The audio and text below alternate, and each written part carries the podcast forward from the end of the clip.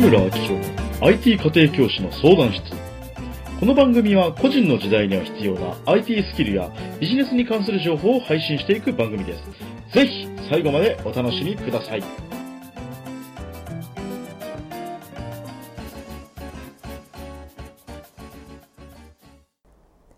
問題を解決したいんだったら問題に向き合っちゃいけないんです。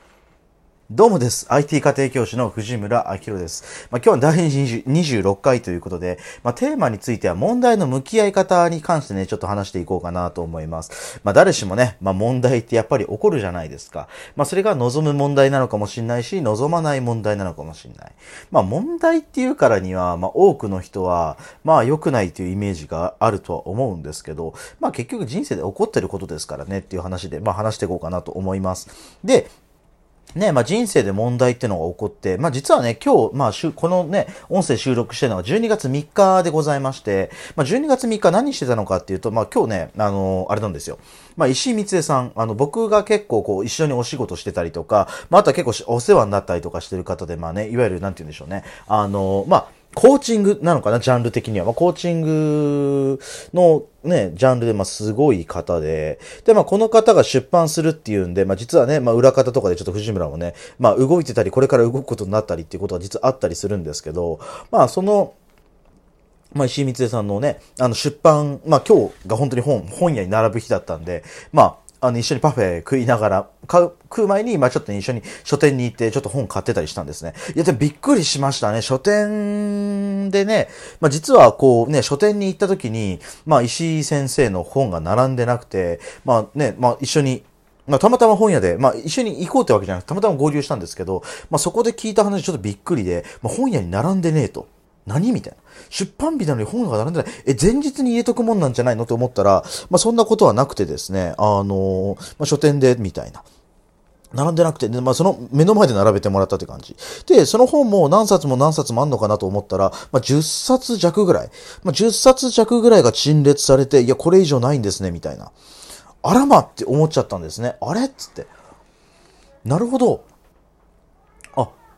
で、まあね、あの、書ね、書店の店員さんに聞いてみたら、まあ、出版社が、えっ、と、まあ、今日、まあ、送ってくれたのがこれだけですと。ということで、すごい感じた。まあ、結構ね、出版業界、まあ、よくね、出版書店1位とか、ね、裏側話しちゃうとさ、まあ、書店1位とかってあるんですけど、まあ、それって実は、あの、まあ、いろいろな裏側が、ちょっと、そうだね、ここで話すのやめとこっか。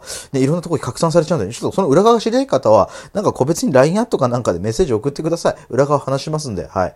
うん、あんまりここで話すの良くない気がしてきた。なんか言っちゃったから良くないなみたいなのありますけど、まあいいや、はい、置いときます。うん、ごめん。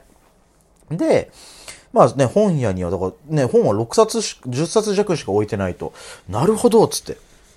あれ？ってことは待てよ、みたいな。あれ？じゃあ、でもね、石井先生、本自体書くのは今回初めてなわけですよね。まあね、ニュースに出まくってはそういうわけでもないし、まあ言ってみれば、まあ起業家、経営者っていうところで、まあそれほど、なんて言うんだろうな、まあ、メディアとかに露出してないから、まあ、ファンは根強くいるんだけど、そんな全国的にいるかどうかはまた別の話になってくるわけよね。まあそうなってくると、まあ書店にここで、あれ ?10 冊しかないってことは、待てよ、みたいな。よく本屋でナンバーワンとかあるじゃないですか。その本屋のナンバーワンって、あれっつって。だって、ね、書店で20冊な置かないぐらいなんで、それでなんか、書店ナンバーワンって実は天然では出来上がらないんじゃねえみたいなことをちょっとね、あの、気づいてしまった藤村ですと。まあね、すでに何冊も本を書かれてて、それがすでにもうメガヒットベストセラーになってる方はね、まあ書店も対応が違うと思うんですけど、だ本当に本今まで書いたことない人いきなり書いて、書店でナンバーワンを取るっていうのは、よっぽどマーケティングが上手じゃない限りは、まあ無理なんだなみたいな。だ天然で生まれねえってことですよね。いやー、ちょっとびっくりしましたね。まあ、この前座の話はまあ置いといて。ね。で、まあ今日の問題は、まあ問題、まあ実はその石井先生から言ったセリフがね、今日僕の中のこのライブ、ね、このラジオ配信の中のすごく、まあ一つの大きな鍵となってるので、まあ石井先生のことをね、まあ石井先生のことじゃないけど、ま話しましたと。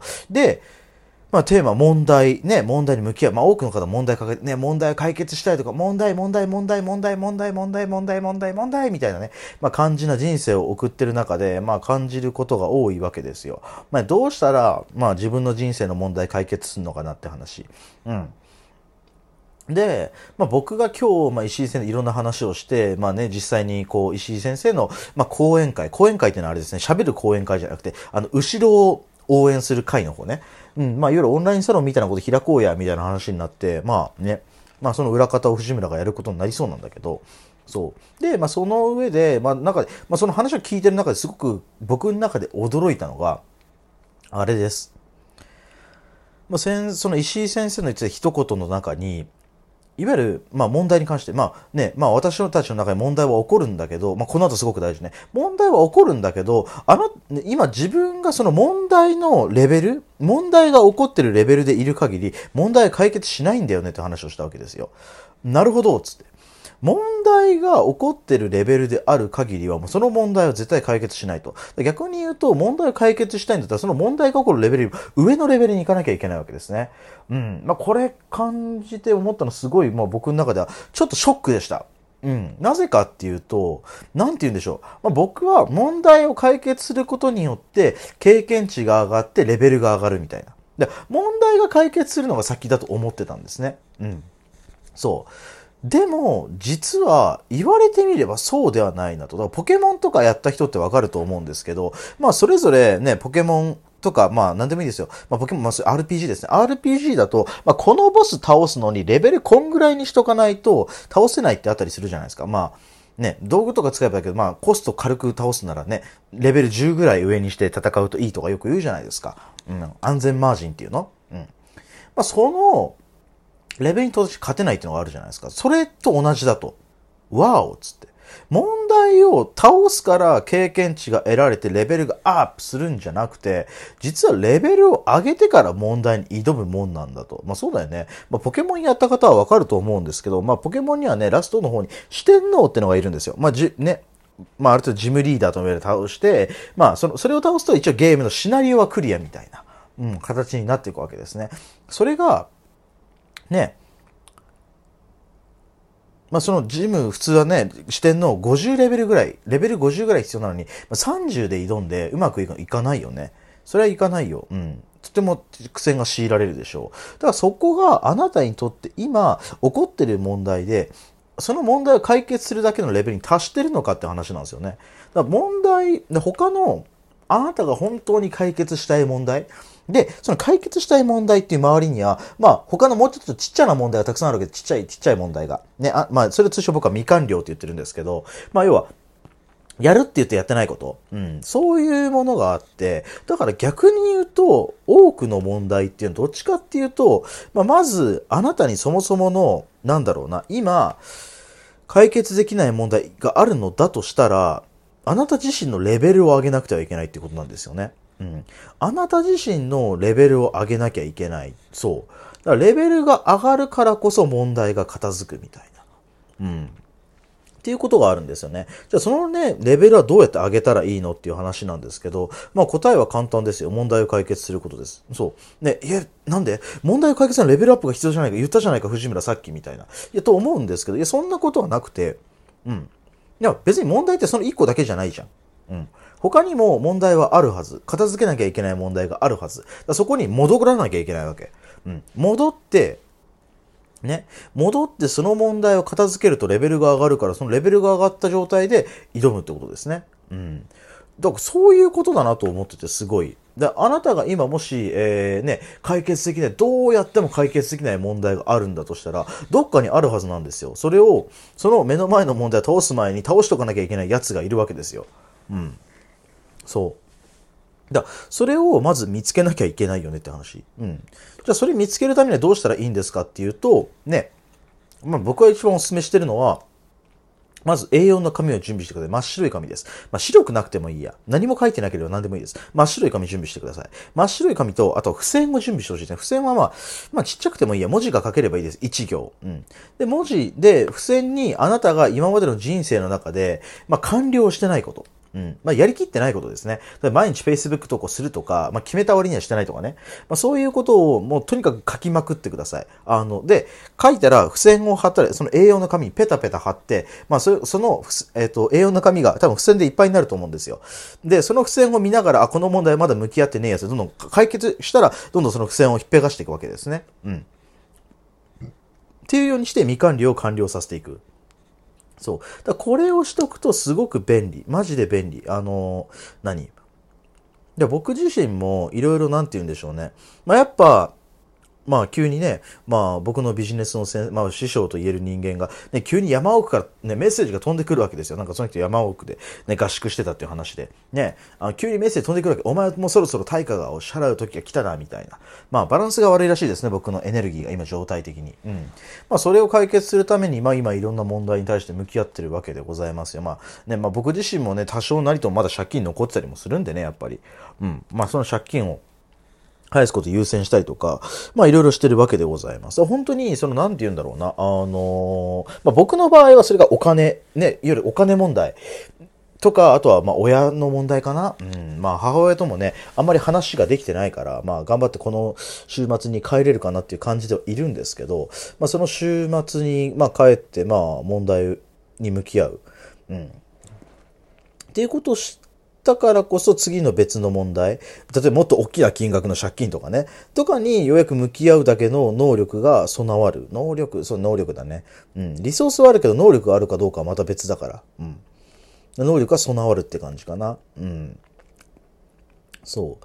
だから、ぜひとも、あの、まず、あなたに本当に、これを聞いてくださってるあなたにやってほしいことは、まあ、目の前に大きな問題、どうやっても解決できそうにない問題があった時に、まあ、それを、倒すためになんか見落とした問題ないかなみたいな。うん。まあ、結局、その問題を倒さないことに次の問題開かないので、まずはその問題、もうとにかく問題片付けた数ですね。質はまあ、高い方がいいけど、高くないといけないことはないと思う。うん。だって、ね、問題ね、このシートを使って問題処理していくとさ、ね、最初にこんな現象が起こるんですよ。1個付箋を取ったはずなのに3個くらい付箋が足されるみたいな。あれ増えてないみたいな。え、これはあれですか？一歩進んで3歩下がるとかいうあれですか？みたいな。ね、あの話なんだ。実際そんなことなくて、ね、まあ、人は問題を解決すると別のものが見えるようになるんですよ。まあ、いわゆる、あれかアンロック状態。うん、ゲームとかもなんか進むとさ、ガッチャーンってアンロックって次のステージ行けるようになるじゃん。そんな感じ。うん。だから、やってほしいのは本当にもう至ってシンプルな話で、うん、問題をなんか、うん、解決するとか向き合うってことに、もう片っ端からやっていくこと。まあね、問題を解決する上でいろんなことをかん、ね、あの、完了するとなんか次のことが起こるんじゃないか。もう、先に言っとくよ。起こるよ。うん。でも、その起こると思うっていうことがあるからといって、できるかできないかっていうと話は別だし、まあ、結局何かのね、あのセッションを受けて、いや、マインド的に解放しました、ブレーキが取れましたって言って、もしあなたが問題に向き合ってないんだとしたら、それは何も変わってないという話です。うん。別に、えー、何？ちょっと、ブロックとかが外れたっていう状態が仮にあったとしても、まあ、それは物事が解決したわけじゃないっていうのは注意してほしいところですね。うん。エネルギーは整った。うん。エネルギーが整ってる間違いない。解放することによってエネルギーは整います。ただ、エネルギーが整うことと、それをきちんと物理に変えていくことは全く別物になってきます。それがもし出すときに減ってるんだったら、また別のところに何か、えー、ね、思考とか感情の、まあ、フィルターにゴミが詰まってるんでしょう。うん。っていう感じですね。だから本当に、まあ、ちょっと最後、最後の方はね、ちょっと難しい話になっちゃったけど、まあ、とにかくやってほしいこと、ね、問題を解決したいんだったら、レベルアップしてください。うん。問題を解決してなら、レベルアップをしてください。自分を磨いてください。本を読むとかいろんな方法あるはずです。ね、あなたは今まで本を買って、ね、読みかけになったまま積まれてる本があるはずです。ね、それを読んだりとかするとかね、まあ、そういった問題取り組んでください。そしてレベルアップをしてください。レベルアップすれば問題が解決するっていうのはいいつの間にかできてるはずです。僕自身がそうでした。3年前頃、今、思いました。ね、ずっと家、ね、会社に働くんじゃなくて、ね、家で、えー、ね、ゴロゴロしながらやりたい時に仕事するっていう生活いいなって思ってました。今できてるんですよ。ただそれが本当の意味で、えー、その時描いてたものかどうかまた別、な、望んだ形かどうかは別です。だってね、その時は彼女もいて、なんだって奥さんまでいるんじゃねえかみたいな。彼女までいて奥さんっていうか、ちょっと表現おかしいけど、ね、まあね、普通にカッ、ね、私のパートナー、ね、がいて、まあそういうね、悠々自適なタワマンっていう生活を思い浮かべてたけど、まあ実際そうではなかった。でもまあね、自分で自由に生活する生活はできてるわけですよ。うん。そう。まあ、だから、願った形で、まあ、叶うんだなってことを改めて思っちゃいましたよね。うん。で、その時に、まあ、今起こってる問題っていうのは、まあ、そういうこと。うん。なので、まあ、大丈夫ですよって話。うん。まあ、死ねしないから、問題向き合ったところで。ね。まあ、そんな感じで、ぜひあなたの問題に取り組んでいただくといいんじゃないかなと思います。まあ、そんな感じでね、藤村の、えー IT 家庭教師の裏話をお送りしました。うん、相談室？まあいいや、どっちでも。うん。まあ、そんな感じでね、えーまた次回も聞いていただければなと思います。ぜひね、LINE アットから、ね、公式 LINE アカウントから、まあ、質問とかね、いた、えーお待ちしておりますので、ぜひしていただければなと思います。それではまた次回お会いしましょう。アディオス